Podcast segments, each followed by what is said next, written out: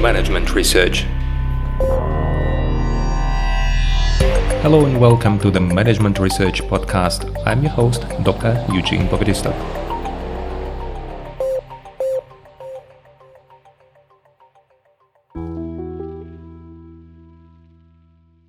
Hello and welcome to the next episode in our mini series on heuristics.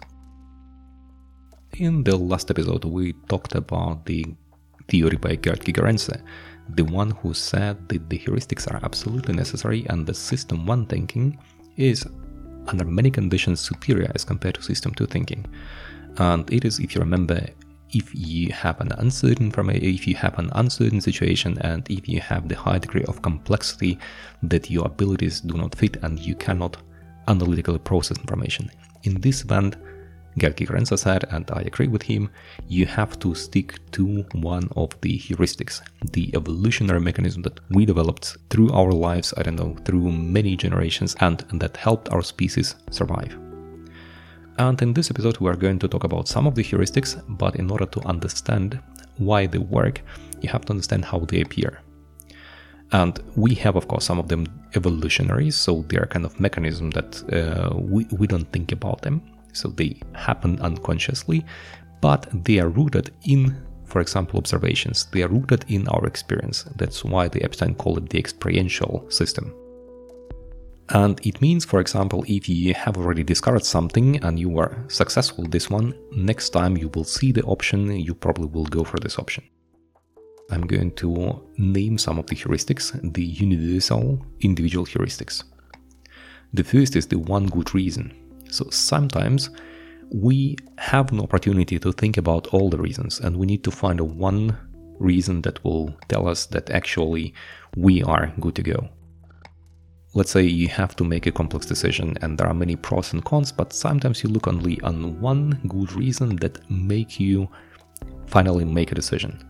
And there is a reason for this because previously you encountered similar situation or something where you had to decide and in your previous situations you decided that one of the reasons was superior. For example, if you decide based on the income of the person, if you decide what kind of price tag to put on your on your product. Somebody else would find a different one good reason and make a different decision based on her on his experience. The other heuristic that I like pretty much is the recognition heuristic. It means if you, for example, see two alternatives, then the one that you recognize first is the one that you would also go for. And imagine that you go to a store and you are asked what kind of drinks would you like to buy, and there are plenty of them. And the first thing that comes to your mind would be, for example, Coke or maybe Sprite, whatever you usually drink. So if there are many drinks and you have to make a decision and you have no opportunity to try them all, then probably the recognition heuristic would be a good idea. Because you had some experience and maybe because somebody else told you about this, somebody else experience is shared, has been shared with you, and you don't even think about it, but you take the Coke because you recognize it. A bit different but also similar heuristic is the fluency heuristic. In the fluency heuristic, it is about how fast you can recognize the option. So if there are two options, but the one is recognized a bit faster, then probably there was a reason for this because you made more thoughts about it or you heard more about it. And that is why you go for this specific option and you and you decide to buy this product or you buy you decide to make this decision. The different heuristic, but it goes in line with the previous one, is the take the first heuristic. The take the first heuristics works in the following way that if you are asked to find a decision or you're asked to propose a product or if you're asked what actually you would like to have, then you take the first thing that comes to your mind. And the reason for this is the same. You had your experience, you thought about it many times, and that is actually the reason why it comes first in your mind. Or maybe somebody else told you, maybe saw a commercial, and this is why this is the option that first comes to your mind. And if you make this decision, it will not be so wrong. It will not be so bad. Maybe there were better decisions, but if you have this high degree of complexity, for example, you cannot try all the drinks that you see on the shelf, or if there is the uncertainty, you have no idea what is going to happen with them and what is the probability that the drink will be good or bad, then take the first heuristics would also be a good option.